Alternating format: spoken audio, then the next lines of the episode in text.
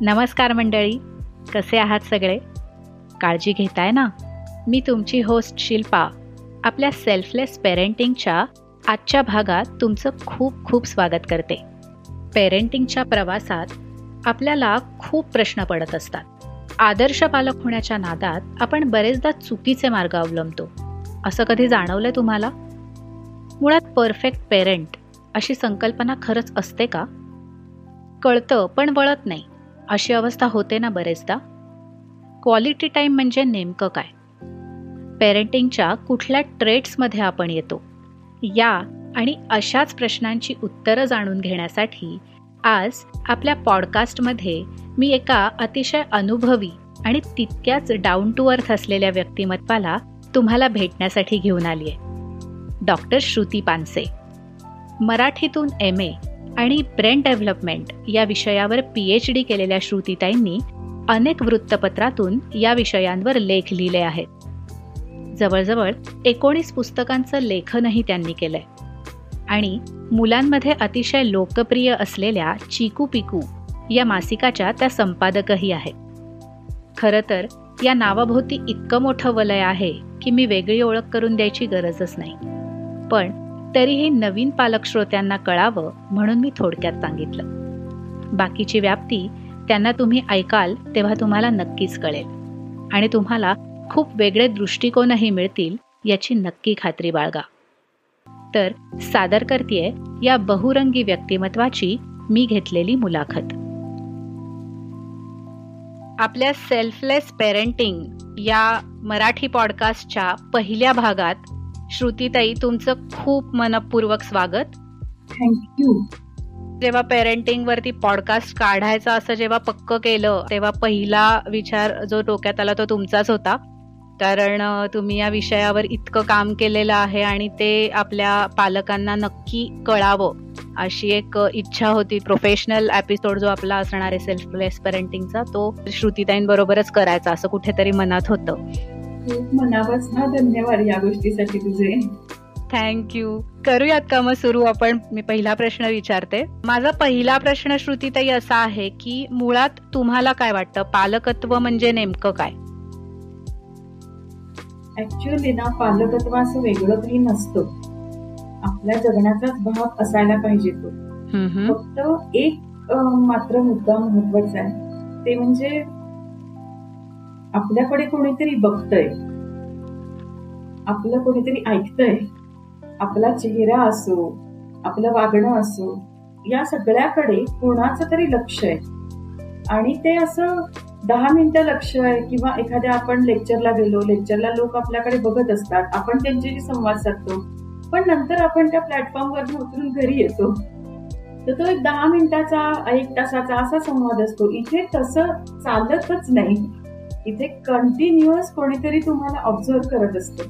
आणि त्यामुळे आपली प्रत्येक कृती आपला अगदी कृती सुद्धा नाही आपला एखादा चेहऱ्यावरचं एखादं एक्सप्रेशन अगदी. याबद्दल अवेअर असणं एवढं जरी केलं तरी सुद्धा खूप खूप होईल. अच्छा. मस्त. खरंच म्हणजे आपल्याला सतत ऑब्झर्व करणारी एक व्यक्ती आपल्या आजूबाजूला असते. तिला आपण काय देतोय काय शिकवतोय आपल्या वागण्या बोलण्यातनं हे खरंच खूप महत्वाचं आहे. मला आता याच्यानंतर असं विचारायचंय की तुम्ही या क्षेत्राकडे कशा वळलात? किंवा कधी ठरवलं की आपल्याला ह्या क्षेत्रात काम करायचंय? आधीच्या प्रश्नाला एक उदाहरण देते मी. अगदी नक्की. हा. ते मी एक किस्सा वाचला होता. की एक माणूस होता परदेशामध्ये आणि त्यांनी असं ठरवलं की आपण पालकांना शिकवूया की पालकत्व काय असतं. म्हणून मग त्यांनी पालकत्वाच्या टेन कमांडमेंट्स असा तो वर्कशॉप घ्यायचा आणि मग काही काळानंतर त्याचं लग्न झालं मग त्याला एक मूल झालं. मग त्यांनी पालकत्वाविषयीच्या काही सूचना कमांड कमांडमेंट्स वरनं तो सूचनांकडे आला. आणि मग त्यानंतर त्याला जुळं झालं. आणि यानंतर त्यांनी त्याचं वर्कशॉप बंद करून टाकलं. त्यामुळे पालकत्व ही दुसऱ्याला सांगण्याची गोष्ट असते तेव्हा ती खूप सोपी असते. पण ते स्वतः सगळं जेव्हा करायला लागतं तेव्हा ते प्रचंड अवघड असतं. खरंय. त्यामुळे तो एका वर्कशॉप पुरता भाग नाही तर तो जगण्याचा भाग झाला. तर त्याच्यासारखी सोपी छान मजेदार अशी गोष्ट दुसरी नाही अगदी अगदी. मग तुम्ही कधी ठरवलं की तुम्हाला या क्षेत्रामध्ये यायचंय आणि इथे मुलांवरती किंवा मुलांसाठी काम करायचंय? असं ऍक्च्युली काही ठरवलेलं नव्हतं. कारण माझं शिक्षण विचारलं तर मी एम ए मराठी आहे. त्याच्यानंतर लग्न माझ्या एक मुलगी झाली. त्यानंतर बाय चान्स मला रमेश पानसे सर भेटले आणि त्यांनी बाल शिक्षण आणि संशोधन विकास केंद्र असं त्यांनी जस्ट स्थापन केलेलं होतं. आणि माझे वर्तमानपत्रातले लेख वाचून त्यांनी मला विचारलं की तू आम्हाला जॉईन होशील का? आणि मग ते एम के सी ची फेलोशिप होती आम्हाला आणि मग आम्ही त्यांच्याबरोबर एक वर्ष काम केलं. यानंतर त्यांची भाषणं ऐकून कुठेतरी मला असं वाटत होतं की ते स्पष्टच म्हणायचे की हे जे काही रिसर्चेस आपल्याकडे होत आहेत ते सगळे परदेशामध्ये होत आहेत आपल्याकडे होत नाहीयेत. तर मला असं वाटलं की मग आपण करू शकतो का काही? आणि मग त्यांनी सुचवलं की पीएचडी करायची असेल तर करूच शकतेस. तोपर्यंत माझ्या डोक्यात हे असलं काहीही नव्हतं. आणि मग त्यांनी काही वाटा सुचवल्या की यांना जाऊन भेट. आणि मग लक्षात आलं की आपलं जरी एम ए मराठी झालं असलं आणि त्याला आता सतरा वर्ष झालेली असली तरी सुद्धा होऊ शकतं काही ना काहीतरी. बरोबर आहे. मग ते फेलोशिप पण संपली होती माझी. आणि त्यामुळे मग एस एन जी टी युनिव्हर्सिटीतनं मी पीएचडी करायला सुरुवात केली. आता हा विषय पालकत्व नाहीये तर हा ब्रेन डेव्हलपमेंट हा विषय आहे. त्यामुळे मी जे पीएचडी केलं ते ब्रेन डेव्हलपमेंट या विषयावर केलं आणि पहिलीतल्या मुलांवर केलं. हे करत असताना लहान मुलांचा विषय झाला. आणि त्यानंतर जे काही मी फ्रीलान्स तत्वावर लिहित होते तर हा विषय इतका आवडायला लागला मला की साप्ताहिक सकाळमध्ये मी खूप कव्हर स्टोरीज त्या काळात लिहिल्या. त्या वेगवेगळ्या सामाजिक प्रश्नांवर होत्या मुलांविषयीच्या. तर अशा विषयांवर मी सर्वे केले इंटरव्ह्यूज केले आणि त्याच्यातनं एक लेख आकाराला आला. म्हणजे खरं तर मुलांचा समग्र विषयच मांडत होते तोपर्यंत. पण पेरेंटिंग असा विषय असा नाहीये आपल्याकडे.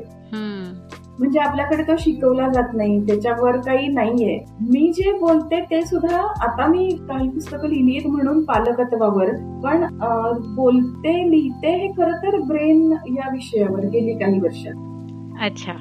आपलं असं जनरली बरेचदा बघितलं जातं की आपलं जे स्वतःचं पालकत्व असतं ते बरेचदा आपल्या पालकांच्या पद्धतीप्रमाणे किंवा आपल्या आई बाबा जसे वागत होते तेच कुठेतरी आपल्या पालकत्वामध्ये येतं. तर थोडस मला तुमच्या वैयक्तिक पालकत्वाच्या प्रवासाबद्दल ऐकायला आवडेल की तुमचा कसा झाला तो प्रवास? तुम्हाला असं कधी जाणवलं का की अरे कुठेतरी माझ्याच आई वडिलांच्या ह्याच्यातून आलेलं आहे जे मी आत्ता वागतीये किंवा बोलतीये अशा पद्धतीने?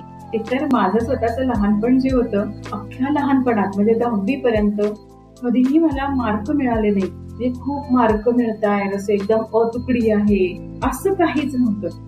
उलट दर परीक्षेच्या वेळेला आता नक्की काय होणार? म्हणजे मीच एक चॅलेंज निर्माण केलेला होता माझ्या आई बाबांसाठी खरं सांगायचं आणि बाबांचं असं फुल असतात बाबा लोक. त्यामुळे आईसाठी तो खूप चॅलेंज असायचा कायमच.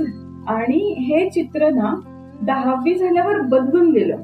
म्हणजे जसं माझ्या आयुष्यात मग ते सगळे विषय आणि ते एक घट्ट चौकट शालेय. त्यामुळे जसं की मी अकरावीला आले त्यानंतर हे चित्र बदललं. आणि अचानकपणे मार्क मिळायला लागले. अचानकपणे बक्षिसं मिळायला लागली. हे सगळं माझ्यासाठी नवीन होतं. त्यामुळे मी भरपूर म्हणजे चिंतेचं कारण वगैरे बनलेलीच होते माझ्या पालकांसाठी लहानपणी. आणि त्या ओघात आपल्या आया जे काही आपल्याला बोलतात ते सगळं मी ऐकलेलं आहे. आणि नकळत ही सगळी वाक्य जी फिट झालेली आहेत की जी अननोईंगली बोलली गेली असतील. खरं पालकांना कधीही आपल्या मुलांना असं डिमोटिव्हेशन त्यांचं करायचं नसतं. म्हणजे ते आपोआपच पालक ती अशी काही वाक्य बोलतात. म्हणजे आता अभ्यास नाही केला असता तुला धुणीभांडी करायला लागतील. उदाहरणार्थ असं एक वाक्य. तर हे वाक्य काही झालं तरी माझ्या कानात येतच. म्हणजे ते मी बोलायचं नाही म्हटलं तरी ते वाचतं. पण आता हे सगळे अभ्यास आणि आपण भाषा कशी वापरली पाहिजे मुख्यतः आणि इमोशनल इंटेलिजन्सचा अभ्यास. ह्या सगळ्यामुळे ती वाक्य अशी एकदम अशी आत गेली जातात. पण दोन स्टेप्स ज्या असतात की मनात येणं आणि बोलणं. बरोबर. त्यातल्या त्या मनात नक्की येतात. त्यामुळे जेव्हा आपण इतर पालक जे आहेत ते जेव्हा मुलांशी वागतात बोलतात तर आपण एकदम म्हणतो की असं कसं काय बोलू शकते? जसं तू म्हटली तसंच आहे ते. आपल्या पालकांनी बोललेली ती वाक्य आहेत. आणि खरं सांगायचं ना तर खूप प्रामाणिक असतात ती सगळी वाक्य. म्हणजे खरं तर त्यातला अर्धा भाग असा असतो की जर तू अभ्यास केला नाहीस तर. हो. म्हणजे तू अभ्यास कर असं म्हणायचं असतं पण भाषा जरा वेगळी वापरली जाते. तर हे सगळं माझ्या बाबतीत झालं तरी माझी मुलगी जवळपास तिसरीत होती जेव्हा मी पीएचडी करायला घेतलं तेव्हा. त्यामुळे आधीच्या चुका झालेल्या आहेतच. त्यामुळे त्या झालेल्या आहेत पण नंतर मी निश्चित नाही हो दिलेली. या अनुषंगानेच एक म्हणजे पाचवी सहावीत साधारणपणे आपण मुलं जेव्हा असतात अचानक पालकत्वाला वेगळी शिंग येतात. की आता जर आपण सुधारलं नाही या मुलांना तर या मुलांचं काही खरं नाही. तो काळ पण थोडासा आपण वाचवला पाहिजे स्वतःला. तिथे जर आपण शिस्त अभ्यास वागणं याच्यावरनं बोलायला रागवायला ओरडायला सुरुवात केली तर मग टीनेजमध्ये जिथे आपल्याला तो टप्पा आपल्या हातात ठेवायचा आहे ना तो निघून जातो. तर ती चूक मी नाही केली. त्यामुळे आमचा संवाद छान टिकून राहिला आहे ना? मस्त मस्त. ऍक्च्युली तुमचा हा अनुभव सुद्धा खरंच खूप गायडिंग आहे. आता ऐकताना पण खूप गोष्टी माझ्याशी पण रिलेट करत होते. पालक म्हणून तुमची पुस्तकं वाचत वाचतच लहानाची मोठी झाली असं मी म्हणते नेहमी. हे खूप छान आहे वाक्य. एखाद्या लेखकासाठी हे फार छान वाक्य आहे.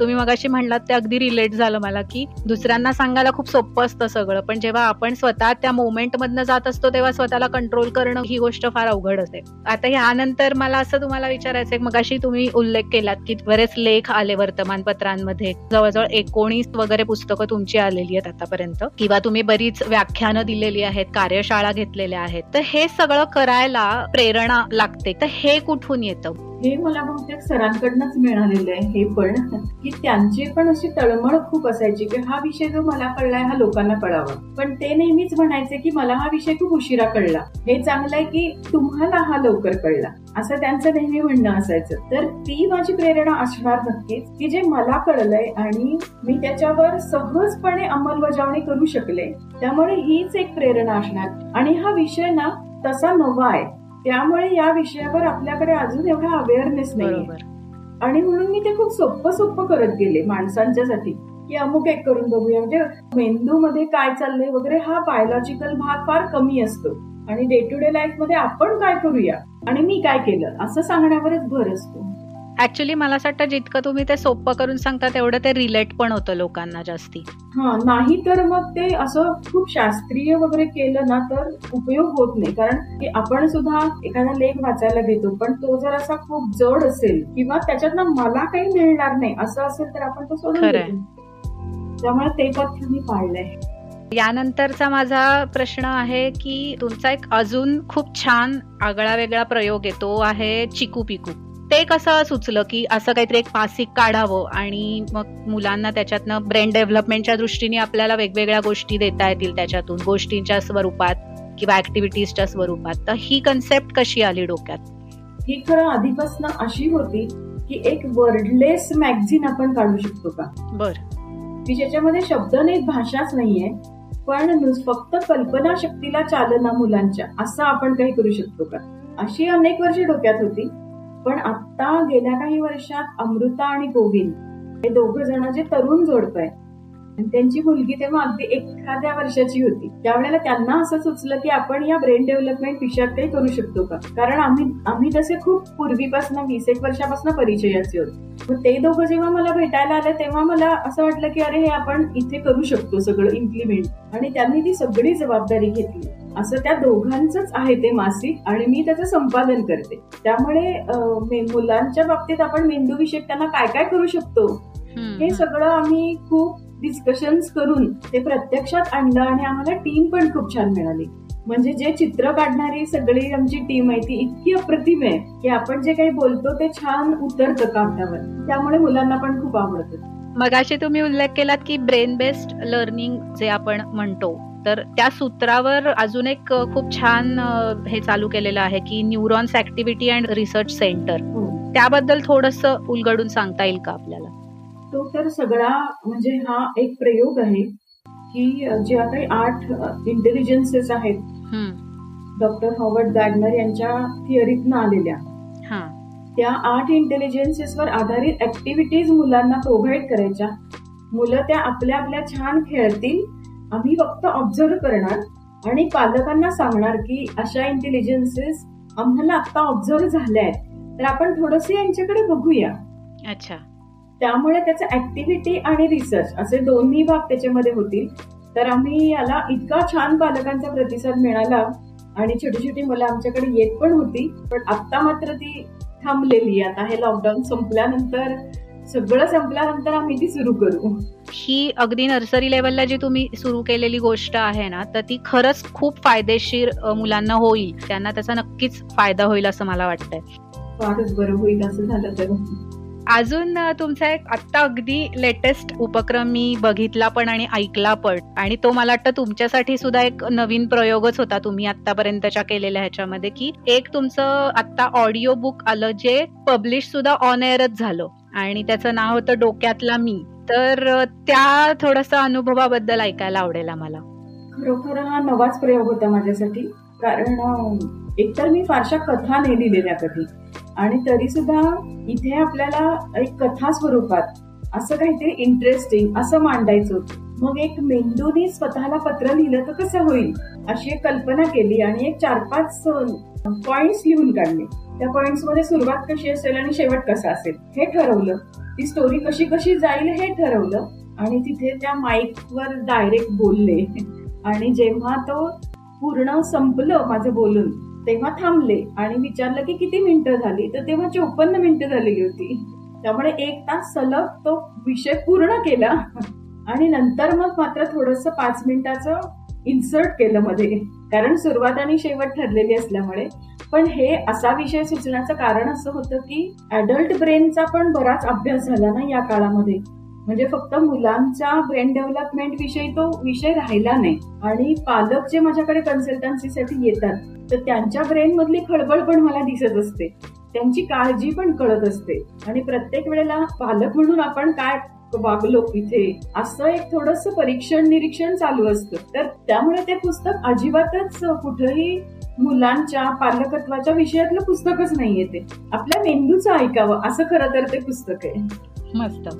नाही. खरंच खूप इनोव्हेटिव्ह गोष्ट आहे ही. म्हणजे म्हणूनच मला हा प्रश्न विचारावासा वाटला की आपल्या इतर पालकांनाही कळू देत की असा काहीतरी हो, हो. एक वेगळा प्रयत्न सुद्धा आपण केलाय. म्हणजे कन्सल्टन्सी करताना हे लक्षात येतं म्हणजे पालक माझ्याकडे मुलांची तक्रार घेऊन येतात. पण आधी आपण स्वतःवर पण खूप काम करणं आवश्यक असतं. म्हणजे हे अपार्ट फ्रॉम पालकत्व आहे खरं म्हणजे. खरंय खरंय. आता जसं तुम्ही आता म्हणलात की तुमच्या संपर्कात खूप पालक येत असतात आणि मुलंही येत असतात. म्हणजे तसं बघितलं तर दोन्ही बाजू तुमच्यासमोर अगदी छान पद्धतीने हो, येतात. हो. तर एक तज्ज्ञ म्हणून तुम्हाला पालकत्वामध्ये तुम्हाला वेगवेगळे कुठले ट्रेट्स दिसतात सध्याच्या पेरेंटिंगचे आणि मग त्यात पॉझिटिव्ह कुठले आणि निगेटिव्ह कुठले? दोन प्रकार खूप स्पष्ट दिसतात. एक तर आपल्या मुलांची खूप काळजी घेणारे अति काळजी घेणारे आणि दुसरं अजिबात काळजी न घेणारे. म्हणजे अक्षरशः मुलांना धोपटणारे किंवा मारणारे शब्द वगैरे नाहीच हे खूप सोबर शब्द आहेत. किंवा खूप वाईट आहे पण तुडवणारे. कारण हे मला मला माझ्यासमोर सुद्धा घडलेलं आहे अशा काही गोष्टी. की हा असा वाईट वागतो की त्याला अमुक अमुक करावं असं वाटतं. असं त्या पालकांनी सांगणं आणि तो ते आठवीत असलेलं मूल माझ्याशी बोलत नाही म्हणून त्याला माझ्याच समोर हाडकण ठेवून देणारे पालक. म्हणजे आता इथे त्या मुलांचं चुकलंय का पालकांचं चुकलंय? तर इथे आधी त्या मुलाला बाजूला ठेवा आधी आपण बोलू. असं इथून सुरुवात करावी लागते अनेकदा. आणि दुसरीकडे पालकांना असं सांगायला लागतं की आता तुमचं मूल मोठं झालंय थोडं. आता ते तितकं लहान नाही राहिलं आता त्याला एवढी जपायची गरज नाहीये. उलट त्याला जगातल्या चार गोष्टी कळल्या पाहिजेत. तुम्ही जर त्याला सगळी जमीन जर अशी सॉफ्ट अशी गुळगुळीत करून दिली तर तो घसरेल त्याच्यावरनं. त्यामुळे असंही सांगावं लागतं आणि इकडेही सांगायला लागतं. त्यामुळे हे एक खूप गोड कृत्रिम वातावरण आणि इकडे नैसर्गिक पण कठोर वातावरण. असं दोन्ही दिसतं. तर हे दोन्ही आपल्याला टाळून एका मधल्या स्टेज मधनं जायचंय. आणि याला कारणीभूत ना बऱ्याचदा अशाच गोष्टी दिसतात की मुलांच्या विषयी जे लेख लिहिले जातात त्याच्यामध्ये वयाचा उल्लेख बऱ्याचदा नसतो. की या वयोगटाचं मूल असेल तर असं त्या वयोगटाचं मूल असेल तर वेगळं. तर हे मीच शिकले ह्याच्यातनं. आणि मग माझ्या बऱ्याचशा लेखांमध्ये मी वयोगटाचा उल्लेख करायला लागले की ते मूल अगदी चौदा पंधरा वर्षाचं टीनेज डोक्यावर घेतलेलं मूल आहे त्याला सुद्धा जर असं गोडगोड वागलं तर त्याला ते अजिबात आवडत नाही. आणि मग ते लांबच जातं. त्यामुळे इथे कुठेतरी ती सीमारेषा आखावी लागते प्रत्येकाला अगदीच. इवन मी ॲडोलेसंट एजच्या मुलांवरती काम करते एका एन जी ओ बरोबर. तर आम्हालाही हे खूप वेळा दिसून येतं की पालक ह्याच ह्याच्यात येतात की अहो जरा त्याला काहीतरी सांगा पण मुळात काहीतरी सांगायची गरज खरं तर पालकांनाच असते. पुढचा जो माझा प्रश्न आहे तो सध्याच्या आत्ताचं जे वातावरण आत्ता आहे की चोवीस तास आपण एकत्र आहोत आपल्या मुलांबरोबर. तर त्या ह्याच्यामध्ये क्वालिटी टाइम कसा वापरता येईल? म्हणजे असं पालकांना तुम्ही काही टिप्स देऊ शकाल का? की तुम्ही असा काहीतरी सुवर्णमध्ये साधू शकता ज्याच्यातून तुम्हाला जो टाइम तुम्ही स्पेंड करताय तुमच्या मुलांबरोबर तर तो क्वालिटी टाइम असेल. इथंही एज ग्रुप वाईज बोलायची गरज आहे. म्हणजे तीन एक वर्षापर्यंतच्या मुलांना लॉकडाऊन म्हणजे काय ते कळलेलं नाहीये. त्यामुळे तिथे जसं नॉर्मल घरातलं वातावरण असतं तसं त्याच्या पुढच्या मुलांना एकतर मुलं बोलत असतील दंगा करत असतील तर ती दंगा सहन करण्याची सहनशक्ती थोडी वाढवावी लागेल. कारण मुलं एकदम गप्पपणे कोशात नको जायला. त्यामुळे त्यांच्याशी थोडा थोडा संवाद ठेवावा लागेल. आणि जी टीनेजची मुलं आहेत ती तशी पण गॅझेटमध्ये जास्त आहेत. त्यामुळे लक्ष ठेवणं असं नाही. म्हणजे अगदी असं पाळत ठेवणं असं नाही पण एक अवेअरने आपल्याला असा असला पाहिजे की नक्की काय करतायत मुलं. त्यामुळे ही परत एक तारेवरची कसरत आहे. या सर्व वयोगटातल्या मुलांना वेगवेगळ्या पद्धतीने आपल्याला हँडल करायचे त्यातला जो हा वयोगट आहे की साधारणपणे तीनच्या पुढचा तर त्याच्यासाठी मी आता माझ्या युट्यूब चॅनलवर खूप साऱ्या ऍक्टिव्हिटीज देते कारण नक्की काय करायचं? हा एक विचार पालकांच्या मनात असतो तर त्यांना आपण ऍक्टिव्हिटी दिल्या पाहिजे. दुसरं म्हणजे ही ऍक्टिव्हिटी फक्त ऍक्टिव्हिटी म्हणून देत नाही तर या सगळ्या ऍक्टिव्हिटीमुळे मेंदूत काय घडणार आहे? याचं एक रिलेशन मी सांगत असते प्रत्येक व्हिडिओमध्ये त्यामुळे ते महत्वाचं आहे. आणि तिसरं एक वाक्य मी नुकतंच ऐकलंय. ते वाक्य असं होतं की क्वालिटी टाइम म्हणजे काय? तर मुलांना जेव्हा तुमच्याबरोबर वेळ घालवावा वाटतो तो की तुम्हाला घालवावासा वाटतो तो. आपण कितीही घरात असलो तरी सुद्धा मुलांचा एक विशिष्ट वेळ असतो. म्हणजे आत्ता मला काहीतरी घडले आणि आत्ता मला आईला सांगायचंय. पण जर ते नसेल होत तर तो क्वालिटी टाइम राहत नाही जर हा मुद्दा आपण लक्षात घेतला तरी ते मुलाला पण समजलं पाहिजे की आत्ता आई कामात आहे म्हणून तिला वेळ देत नाही ते पण माझं सगळं ऐकायला ती उत्सुक आहे. कारण या पेरेंटिंगला मी अगदी सुरुवातीला म्हटल्याप्रमाणे टायमिंगच नाहीये. कायमचीच जबाबदारी आहे. पण तरीही जो आहे तो वेळ खूप छान घालवला पाहिजे. तो ऍक्टिव्हिटी मध्ये घालवला पाहिजे खेळामध्ये घालवला पाहिजे हे मात्र खरंच आहे. हा आणि यातला तिसरा मुद्दा असा आहे की आता शाळा बंद आहेत. मग शाळा बंद आहेत म्हणून त्यांचं शिक्षणही बंद आहे का? तर नाही. त्यांचा मेंदू चालू आहे त्यामुळे आपण मेंदूला खाद्य पुरवूच शकतो. तर मेंदूला खाद्य पुरवण्यासाठी जर आता शाळा अवेलेबल नाहीये तर पालकांनीच हे काम आता हातात घ्यावं. म्हणून मग त्यांना दिशा देता येईल असे आता मी व्हिडिओज आणि आता जे काही सगळं करते ते त्याच्यावर आधारितच करते. अगदी अगदी. मला मगाशी तुम्ही जसं म्हटलात की काही गोष्टी आहेत त्या केल्या पाहिजेत आणि काही गोष्टी टाळल्या पाहिजेत. मला पालक म्हणून खरं तर काय गोष्टी करायला पाहिजेत आणि काय गोष्टी टाळायला पाहिजेत. तर अशा काही पर्टिक्युलर गोष्टी तुम्ही सांगू शकाल का? की एक पालक म्हणून ह्या गोष्टी तुम्ही नेहमी करा मुलांसाठी आणि ह्या पालक म्हणून अजिबात करू नका. एकतर ना काहीही आपण वागलो तरी सुद्धा आणि आपल्याला कळलं किंवा नाही कळलं तरी सुद्धा मुलांच्या मेंदूतले न्यूरॉन्स हे कायम ऍक्टिव्ह असतात. त्यामुळे मुलांना स्पर्श केला. छान त्यांना मिठी मारली त्यांना त्यांच्याबरोबर एक छान गाणं म्हटलं. तरी सुद्धा न्यूरॉन्स कनेक्ट होणार आहेत. आणि त्याच्याशी अगदी वाईट वागलं. किंवा त्याला रागावलं. किंवा त्रास होईल असं वागलं. तरी सुद्धा न्यूरॉन्स कनेक्ट होणार आहेत. त्यामुळे ही गोष्ट आपण कायम लक्षात ठेवायला पाहिजे. की सगळ्याचा परिणाम होणारच आहे. हे एक. दुसरं म्हणजे ह्यांनी काय फरक पडणार आहे? म्हणजे आता समजा रोज आपण एक गोष्ट सांगायची मुलांना किंवा एक गोष्ट आहे त्या गोष्टीचा आपण काहीतरी ऍक्टिव्हिटी करायची. असं जर आपण ठरवलं तर आणि समजा आपल्याला कंटाळा आला तर आपण म्हणतो की ह्यांनी काय फरक पडणार आहे? एक दिवस नाही केलं तर. पण ते न्यूरॉन्स कनेक्ट होत असतात.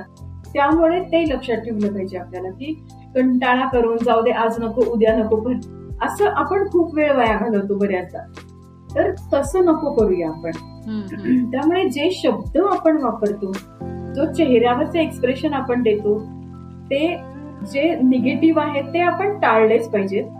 आणि पॉझिटिव्ह केले पाहिजेत हे तर अगदी सहज म्हणजे हे तर अगदी बस आहे. पण सगळ्यात महत्वाची गोष्ट ते म्हणजे संवाद ठेवणं. आणि ते सुद्धा दोन्ही दुतर्फा पाहिजे. संवाद ठेवण्यातली सगळ्यात महत्वाची गोष्ट म्हणजे संवाद म्हणजे उपदेश नाही म्हणजे असं कर तसं कर असं करू नको तसं करू नको हे सांगणं म्हणजे संवाद नाहीये. तर त्याला आज काहीतरी वाटतंय ते त्यांनी किंवा तिने येऊन सांगणं. त्याच्यावर आपण शांतपणे काहीतरी बोलणं. म्हणजे संवाद आहे आणि हा संवादच टिकवून ठेवणार आहे जसं मी मगाशी म्हटलं तसं. की आपल्याला समजा अगदी अठरा वर्षापर्यंत मुलं लहान असतात असं म्हणूया. अठरा वर्षानंतर मग ती प्रत्येक क्षणी आपण त्यांच्याबरोबर नसतो. अठरा वर्षानंतर जे काही होईल तिथे जबाबदारी त्यांनी घ्यायची आहे. जे काही निर्णय घ्यायचे ते त्यांनी घ्यायचे तिथपर्यंत आपल्याला पोचवायचं आई सांगते म्हणून ती मुलं ऐकणार नाही तर मला वाटतं म्हणून ऐकणार आहे ते मला वाटतं जे आहे ना तिथे पालकत्वाचं खरं काम मशागत जी आहे ती तिथे त्यामुळे संवाद जेवढा ठेवू तेवढा त्यांना आयुष्यभर उपयोगी पडणार आहे. आणि आता श्रुतीताई अगदीच शेवटचा प्रश्न आहे की आज आपल्याला खूप पालक ऐकणार आहेत ऐकतील. त्यांना पालकत्वाविषयी आत्तापर्यंत आपण जे काही बोललो त्यातनं खरंच खूपच छान छान गोष्टी कळल्या असणार आहे त्याची मला खात्री आहे. टिप्सही तुम्ही खूप दिल्या बोलता बोलता. तर सध्याचे जे पालक आहेत त्या सगळ्यांसाठी एक संदेश जर तुम्हाला द्यायचा असेल तर तुम्ही काय द्या एक खूप महत्वाची गोष्ट म्हणजे पालक आपण आहोत पण त्याच्या आधी आपण एक व्यक्ती आहोत. त्यामुळे आपण स्वतःची काळजी घेणं हे खूप महत्वाचं आहे. त्यामुळे शरीर दुखलेलं आपल्याला कळतं. शरीराला त्रास होतोय हे आपल्याला कळतं. मनाला अस्वस्थता आहे हे पण कळतं. या दोघांना जोडणारा जो मेंदू आहे त्या संदर्भात जर आपण जास्त माहिती करून घेतली की मी रागवल्यामुळे जर माझ्या मेंदूतल्या ब्लड फ्लो मध्ये प्रॉब्लेम येणार आहे. त्या ब्लड फ्लोचा परिणाम माझ्या बीपीवर होणार आहे. असं जर ते चक्र लक्षात घेतलं तर आपण स्वतःला शांत ठेवू शकतो. आपण योग्य निर्णय घेऊ शकतो. समोर परिस्थिती कितीही वाईट असेल आणि आपल्याला कुठलेही मुलांबद्दलचे प्रॉब्लेम असतील स्वतःबद्दलचे प्रॉब्लेम असतील तरी सुद्धा आपली निर्णय क्षमता त्यावेळेला आपल्याला एक शांतपणे योग्य निर्णय आपण कधी घेऊ शकतो? जर आपला मेंदू शांत असेल तर. की जो तार्किक विचार करणारे आणि जो मनाने पण विचार करणारे. असा जो एक भाग आहे तो तिथं काम करण्याची गरज आहे. त्यामुळे हा अवेअरनेस आपण एक लक्षात ठेवला पाहिजे की आपल्या प्रत्येक कृतीचे काही ना काहीतरी परिणाम होणार आहे मग ते परिणाम चांगलेच व्हावे एवढी जरी आपण सवय जरी स्वतःला लावून घेतली तरी सुद्धा फक्त पालकत्व नाही तर पूर्ण आयुष्य आपलं एक छान जाऊ शकतं. अगदी. तर मला वाटतं माझे जे काही प्रश्न होते त्याची खूपच समर्पक आणि खूप खुलून तुम्ही आज उत्तरं दिलीत. आणि हा पॉडकास्ट सुरू करण्यामागे हीच खरं तर खूप उत्कट भावना आहे की असं लक्षात येतं की खूप पालक असे आहेत की अवेअरनेस खूप कमी आहे या सगळ्याच बाबतीमध्ये. तर त्यातून आपल्याला काही देता येत आहे का हे बघूया. आणि ह्याच संकल्पनेतनं हा पॉडकास्ट खरं तर सुरू केला. आणि त्याच्या सुरुवातीलाच तुमच्यासारख्या वक्त्या मिळाल्या त्याच्यामुळे खूप छान वाटतंय. आणि आज तुम्ही खरंच वेळात वेळ काढलात आणि तुम्ही आज खूप छान सगळी उत्तरं दिलीत. तर त्याबद्दल मी खरंच खूप आभारी आहे तुमची. आपण असेच भेटत राहूयात नक्की. तुझ्या या नव्या नव्या पॉडकास्टला खूप शुभेच्छा. कारण मला वाटतं तू जसं मला विचारलंस ना की हे सगळं करण्यामागची प्रेरणा काय होती? तर तोच खरं तर उत्तर तुझ्यासाठी पण आहे की हे जे आपल्याला कळलंय हे इतरांनाही कळावं. या प्रेरणेने खरं तर हे तू सुरू केलंस. त्यामुळे तुला खूप शुभेच्छा. Thank you Shrutitai. आणि पुन्हा एकदा खरंच खूप मनापासून थँक्यू तुम्ही आलात आणि आम्हाला सगळ्यांना खूप छान माहिती दिलीत त्याबद्दल. हा अजाण ते सुजाण पालकत्वाचा प्रवास श्रुतीताईंसारख्या अनुभवी व्यक्तींमुळे सुकर होईल यात शंकाच नाही. श्रुतीताईंच्या ऑफिशियल पेजेसच्या लिंक्स डिस्क्रिप्शन बॉक्समध्ये नक्की चेक करा आणि त्यांच्या पेजेसना लाईक आणि फॉलो करायला विसरू नका. आपल्या सेल्फलेस पेरेंटिंगच्या आजच्या भागात इथेच थांबूया. पुन्हा भेटू लवकरच एका नवीन एपिसोडमध्ये. तोपर्यंत नेहमीसारखंच. काळजी घ्या आणि मस्त रहा.